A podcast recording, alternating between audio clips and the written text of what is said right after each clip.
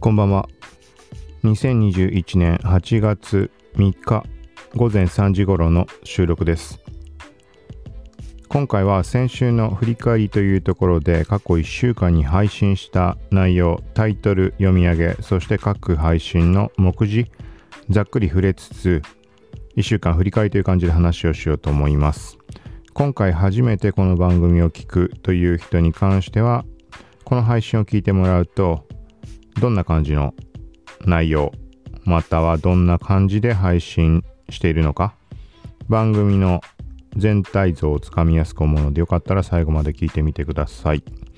そして各過去の配信のタイトルの頭に番号を振ってあります。先週で言うと第634から639回まで。はい、今回振り返る際にもその番号を触れていくので、気になるものがあったら過去の配信、番号を目安に振り返って聞いてもらえたらと思います。この番組は、コウキチ T が SNS、テック、ガジェットの最新情報を独自の視点で紹介解説していくポッドキャスト、まとまらなくてもまとめ、聞くまとめです。ながら聞き、倍速再生で情報収集に活用してください。はい。まず最初にちょっとえー、と、振り返り以外のところで、本日8月3日というと、Twitter のフリート、ストーリーズみたいな、あの、ホーム画面の上に出るもの、あれが今日で終了、廃止となります。正確な日付っていうのはちょっと把握してないけど、おそらく海外時間で8月4日っていう表記だったような気がします。なので、日本時間の8月3日のどこかの段階で消えてしまうということがまあ、想定されるというか、そういう発表が出ているので、よほどのイレギュラーがない限りはもうなくなってしまいます。だから最後の最後、ちょっとね、なんかお別れの挨拶に使うとか、Twitter ならでは的な使い方もあると思うので、まあ、なんか頭に入れておくと、はい、いいんじゃないかなと思います。はい、本題です。先週振り返り、まず最初が第634回 Facebook メタバース専門チーム発足 HP 広告がミスターロボット他という感じで目次の中拾っていきます。まず最初にそろそろもうこれ期限切れてしまったかもしれないけど、すずりオリジナルのグッズとかを画像から簡単に作れるサービスが T シャツ1000円オフということで、これかなりお得ですよというところで、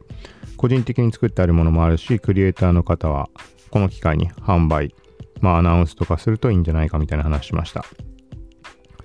SNS のニュース関連だと Facebook がメタバースに注力する新組織を立ち上げっていうのが話題になりました。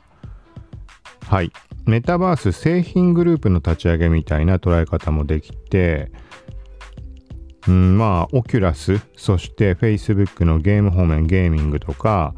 あとは古くは例えばセカンドライフだったりとか、最近で言うと動物の森とか、フォートナイトとかもそういうくくりで語られることあると思うけど、まあ、メタバースに関係するところ、今後 Facebook がいろいろ進めていくんじゃないかっていう話題になっています。オキュラスの方も最新アップデートがいろいろあったりとか、その他、メタバースに直接関係があるかどうかというとわからないけど、なんだっけな、なんかあったんだよな、展開が。その過去に話した後に気づいたところがあったっていう話なんだけど、ちょっとパッと浮かばないので、またこの辺りは全体的なところ含めてどこかで触れられればと思います。あ、そうそうそう、そうだ。オキュラス。この前、ポッドキャストで配信したけど、オキュラスクエスト2っていうのがもともと3万8000円ぐらいで64ギガの一番安いモデルっていうのが買えました。これが8月24日からかなんかが64ギガ版が配信になってもう128ギガが価格同じ据え置きで販売開始になるって話が上がっています。これはめちゃくちゃあのお買い得だし今買おうとしてる人はちょっと待った方がいいですよとかいろんな側面は含んでるんだけどあの、まあ、個人的には使ってておすすめってのもあるし。で、プラスで今回触れてるっていうのが、このメタバース方面に、まあ、注力をしていくっていうとこの表れの一つっていうふうに確実にそういうところの一つだと思うので、まあ、要はね倍の容量になってこれだけお得感あるってことは価格据え置きってことはよりさ興味持ってた人が買いやすくなるとかっていうのもあるしまず廉価版というか安いものでもう世界中に普及をさせてこの土台を作ろうっていうところから始まっているので要は例えばアプリのゲームとかのさプラットフォームに関してもそこが盛り上がるか盛り上がらないかっていうのは当然ねオキュラスの普及台数ってところも関わってくるし、まあ、どっちが先かって話は常に議論には上がるみたいだけどそうそういうところからもちょっと本気度が伺えるんじゃないかなみたいな気がします続いて、インスタグラム発見タブ上のセンシティブなコンテンツの表示管理機能を導入。はい。まあ、発見タブ上の、えっ、ー、とまあ、そうだね。不快なコンテンツの表示レベルみたいなのが設定できるようになりましたという話です。その他、Amazon の年内のビットコイン決済導入計画っていうのが話題に上がったんだけど、これの報道否定で、仮想通貨結構値、ね、動きが激しかったみたいなところです。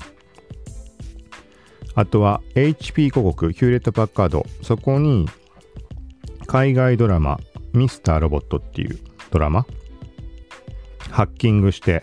世界を変えるみたいな、なんかそんな感じなんだけど、その中にクリスチャン・スレーターっていう俳優さん出てます。すごい古い映画とか、ほんと古くはトゥルーロマンスだとか、えっ、ー、と、レザーバードックスとかそういうノリのものが好きな人だったら興味持つかもしれないみたいな。もうクリスチャン・スレーターってすごい有名でそういう系のものも出たりしていると思うんだけど、その人が、そう、まあ何年か前のドラマに出演していて、まあさっき言ったようなハッキングに関わるような、なんかそんな感じのドラマのキャラとして登場してた。で、現在 HP の広告になんか出てるんだよね。で、HP 側はセキュリティに関する話を広告、動画広告でしているんだけど、そこにクリスチャン・スレーターが登場するっていうのはちょっと興味深いなっていうところで、その海外ドラマがどんな感じかっていうところも含めてちょっと話をしました。はい。今のが第634回の配信になります。もし気になったら振り返って聞いてみてください。はい。ちょっともうちょっとざっくりの方がいいね。はい。第635回。ヤフオク NFT オキュラスクエスト2 64ギガ生産中止128ギガ版。iPhone ヘルスケア同期オキュラスに関してですこれ。そしてインスタリール60秒モード他。という感じです。まさしくさっき触れたところも、うん、絡んでるけどオキュラスとか。ちょっと目次だけざっくり。拾います。インスタリールの60秒モードが正式公開となりました。今まではまだばらつきあったと思うんだけど、徐々にみんな統一的に使えるようになるんじゃないかと思います。まあ、合わせて、例えば YouTube ショートも60秒モードとか、TikTok に関しては15秒、60秒、3分モードなんてのも登場していますよみたいなところを触れました。続いて、これはちょっともうタイトルだけというかさっき言ったところまさしく8月24日に128ギガ版のオキュラスクエスト価格据え置きで37,180円かな。はい。その他、ギガ人の夏のプレゼント大放出企画。これリンクを貼りました。これ何の話かっていうと、えっ、ー、とね、そのオキュラス自体って俺が使ってるのってギガ人のプレゼントキャンペーンで当たりましたみたいなところ触れました。その絡みで今まさしくまたプレゼントキャンペーンやってますよっていうとこでリンクを貼ったのかな。そうで、その時に日付が締め切りがもう過ぎてしまってるかもしれないとか言ったんだけど、実はこれ切れて切れてなくて、なのでリンクを貼っておいたんだけど、まさしくね、8月4日の23時59分なので、今日これ3日の朝方配信なので、今聞いた人はチャンスなので、今のうちに応募するのはありじゃないかなと思います。続いて、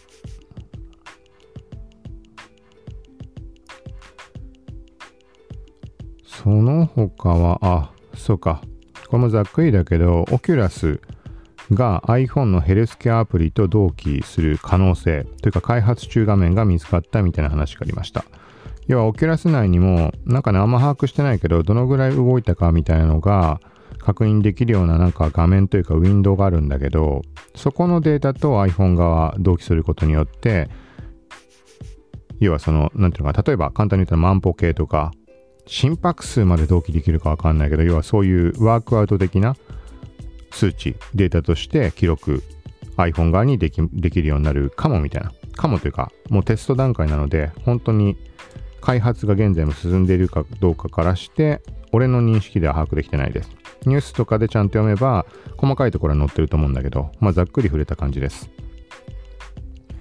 続いて第636回、Twitter 商品販売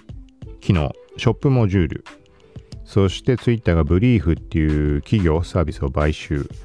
さらに TikTok ライブの新機能、Pinterest 収益化機能、Adobe ストック縦動画素材他という感じです。はい、もうちょっとだけ掘り下げ、掘り下げるってことじゃないけど、言うと、記事これは書いてあります。Twitter ショッピング機能、ショップモジュールをプロフェッショナルプロフィールでテスト、プロフィールでテスト開始。はい。ざっくり言うと、まあ、Twitter のショッピング機能ってものは前からテストをしているんだけど、そこに新展開みたいな感じかなと思います。プロフィール上に商品販売機能がつくみたいな。はい、細かいところは、まあ、振り返りで聞くなり、記事見てみてください。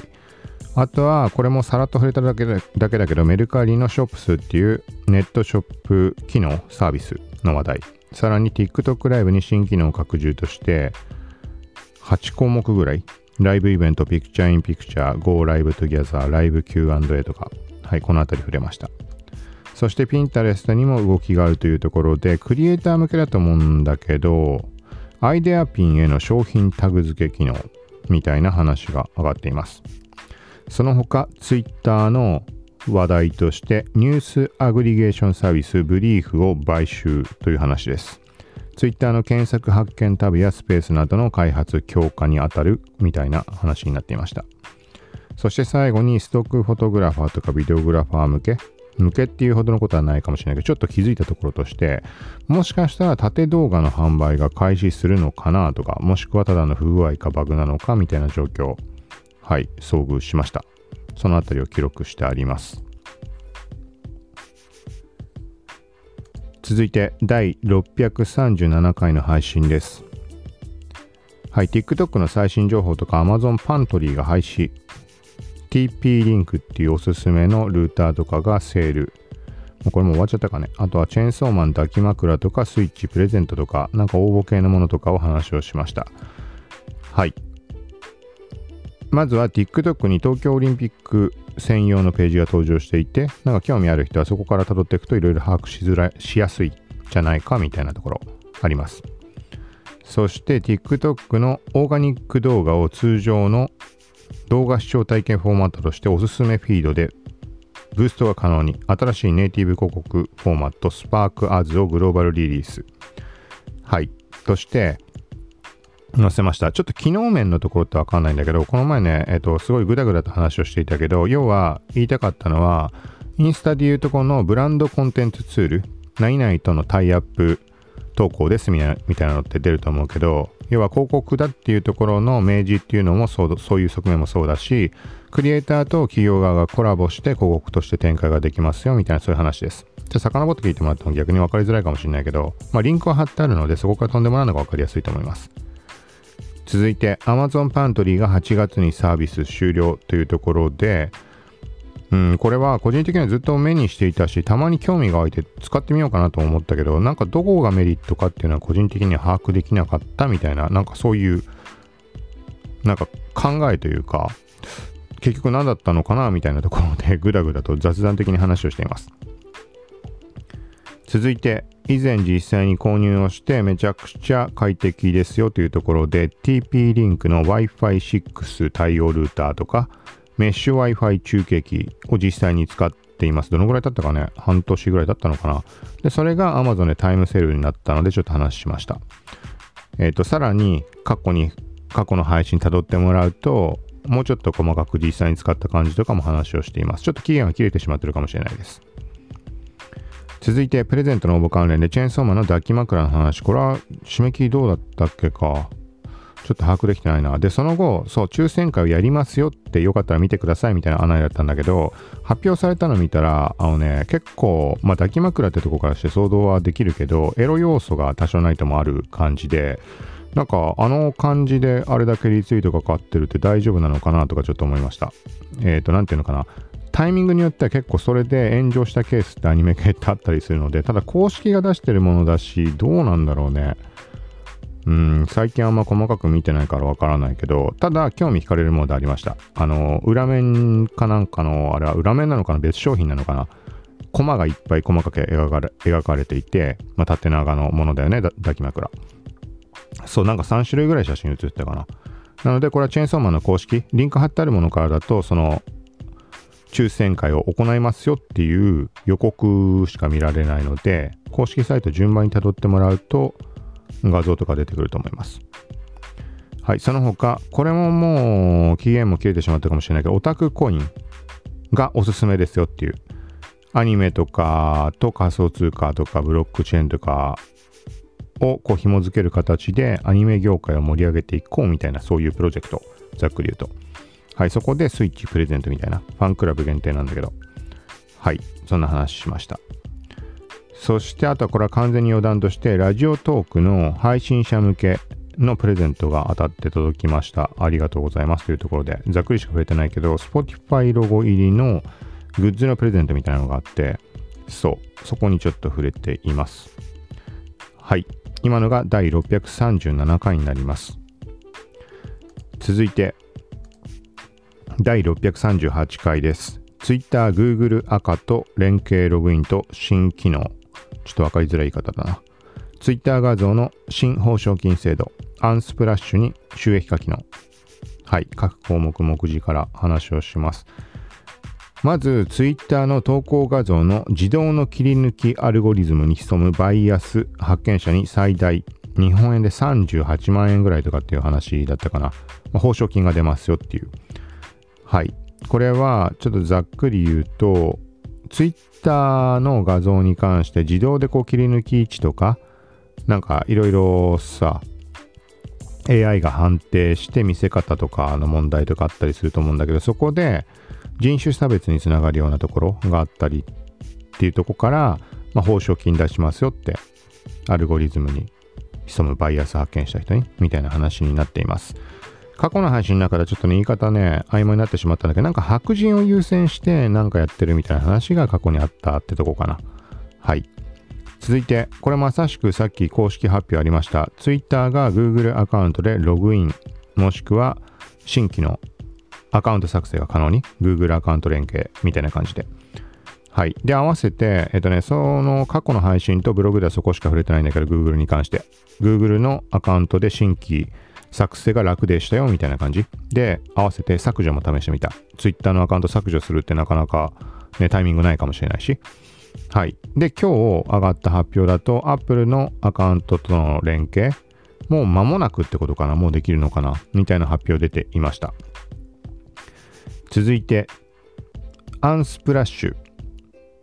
はい。無料の大きい世界規模の写真素材サイト。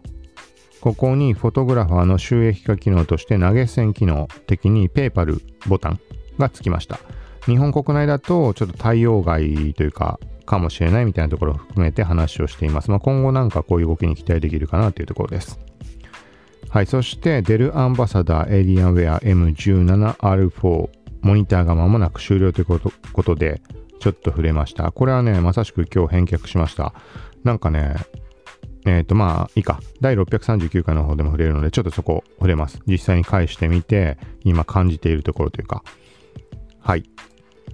続いて、第639回になります。復活インスタエフェクトとスパーク AR のあれこれ。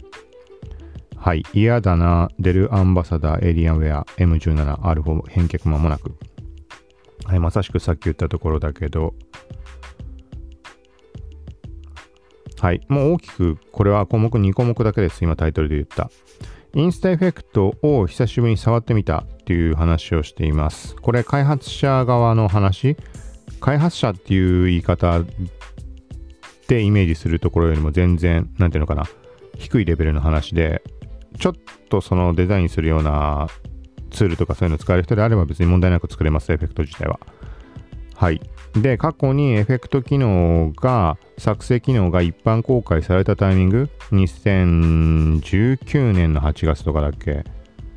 多分。その時にまあ急いで5種類ぐらい作りました。でもその後、アップデートとかの絡みで自動でこう配信が止まってしまって使えなくなってしまっていたもの。そこちょっといろいろ触って気づいたところ、あ、こんな便利になってるんだとか、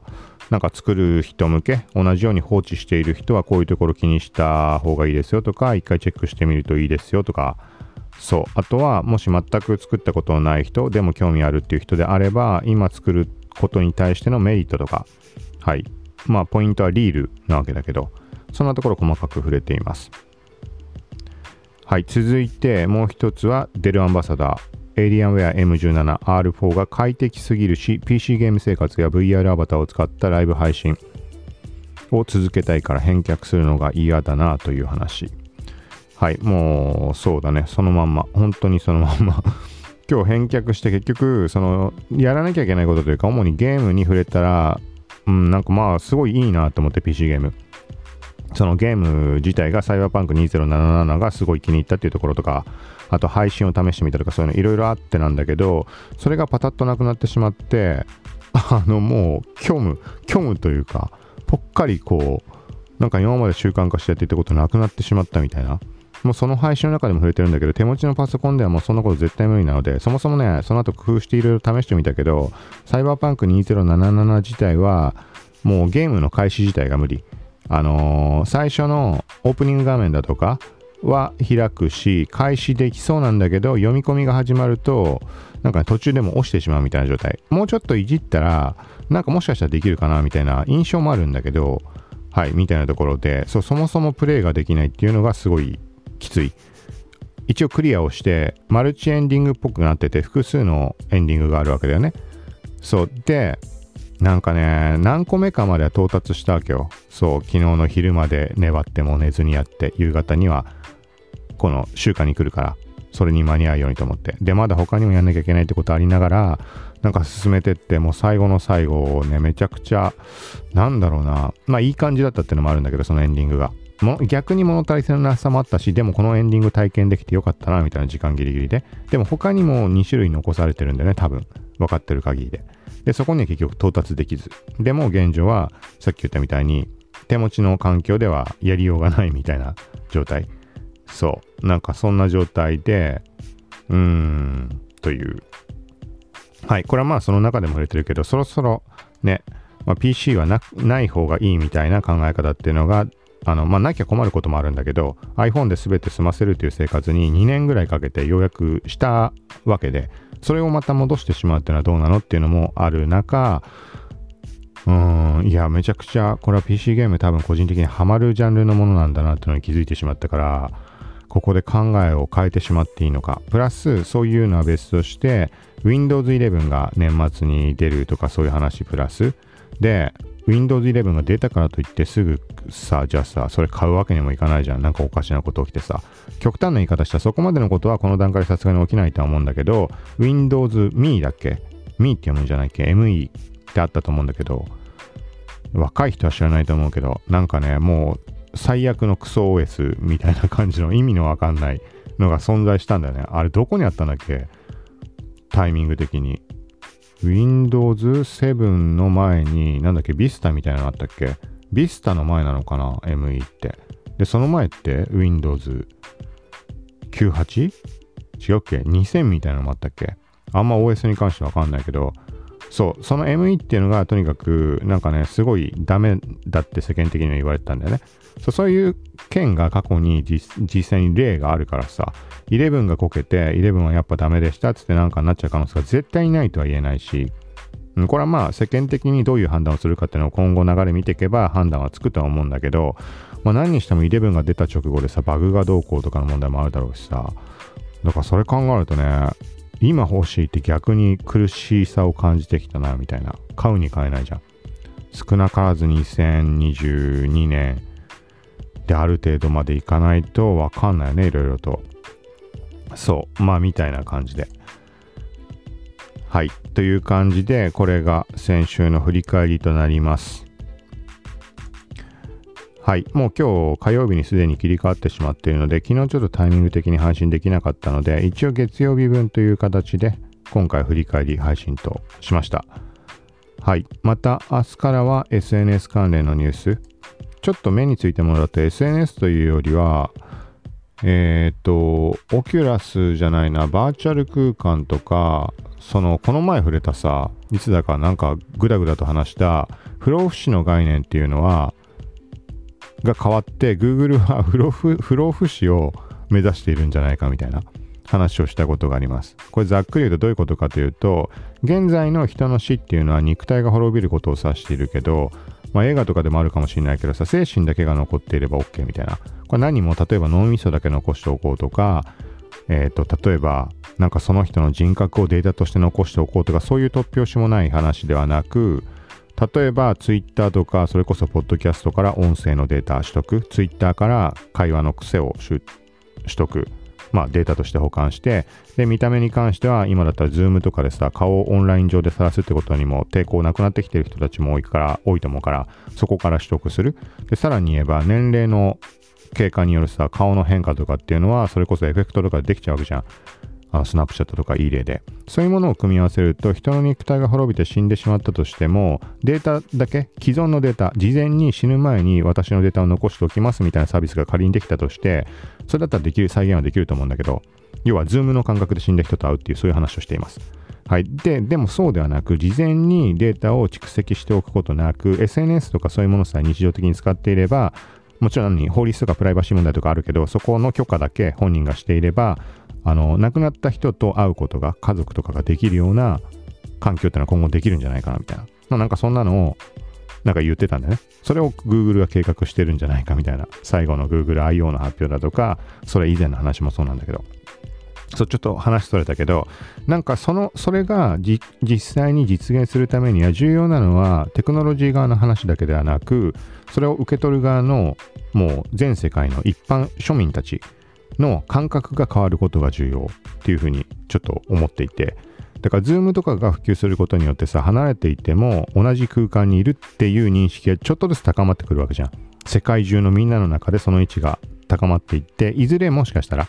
コロナが収束しちゃったらまた戻っちゃうのかもしれないけど、そうじゃない限りはさ、なんかそれがリアルっていう認識がどこかでこう芽生え始めると思うんだよね。それが浸透すればするほど、じゃあ死んだ人、肉体が滅びても、そのデータとして存在している人との会話っていうのは、生きている人との会話と変わりはないし、なんだったら言ってしまったら、これは倫理観とかいろんなこと絡むからあれなんだけど、その死んだってことを知らずに本人と会話本当にしてると思って時間が経過していくなんてそんな時代が来てもおかしくないのかなみたいな。おかしくないのかなというか、まあ、言ってることはわかると思うけど、要は家族とかだったらさ、その本人が死んだのは知ってる上で、ちょっとまた久しぶりに会いたいなって言って接点を持つデータから、その再現された AI によって動く、その人でね、亡くなった人。っていうことだけど、そうじゃなく、なんか10年ぶりにさ、あいつ何やってるかなって友達が、例えば電話をした。で、その対象っていうのは今だ、さっきのまあ分かりやすい例で言うと、ズームみたいなものだったとして、で、普通に会話をする。じゃあまた今度ね、機会あればリアルに飲もうよみたいな会話まで進めるんだけど、実はもうその人は死んでしまっていて、その AI での対応に過ぎなかったっていう。そう、これはもろもろのもちろん現実的ではないのは分かってるんだけど、そう、ただ、その技術とか技術レベルの話と、プラス人間側の受け取り方によっては、まあ今のは知らずに死んだ人と会話してるって話になってしまったけど、そうじゃなく、もう本当の現実として死の概念が薄れていくっていう状態がどこかにあるのかもしれないなみたいな。ちょっとめちゃくちゃ話してしまったけど、そ、そこに関わるようなところの動きのニュースが何個かありました。今言ったまんまのことではない。どちらかというと、その世界中の人たちの意識が知らず知らずにそういう今話してたような方向に向かっていくんじゃないかって、そのきっかけになるんじゃないかっていうようなニュース。はい、これはまた、あのー、そうだな、次の回かなんかで話します。そんな大それた話では全然ないんだけど、はい。というところで、一応今回は以上です。はい。最後まで今回もありがとうございました。今回初めて聞いた方は、まあ最後の雑談の感じも含めてだけど、こんな感じの番組なので、もし気になったら、ほぼ毎日配信をしているので、よかったら今のうちにフォロー、チャンネル登録などしてもらえると嬉しいです。はい。もし今回、まあ、フォローとかできなかった？っていう場合も、聞くまとめ、耳辺の聞くまとめとだけ覚えておいてもらうと、ググったりだとか、ポッドキャスト内の検索とかしてもらうと、はい、聞くまとめで調べるとすぐに出てくると思うのでよかったら覚えておいてください。さようなら。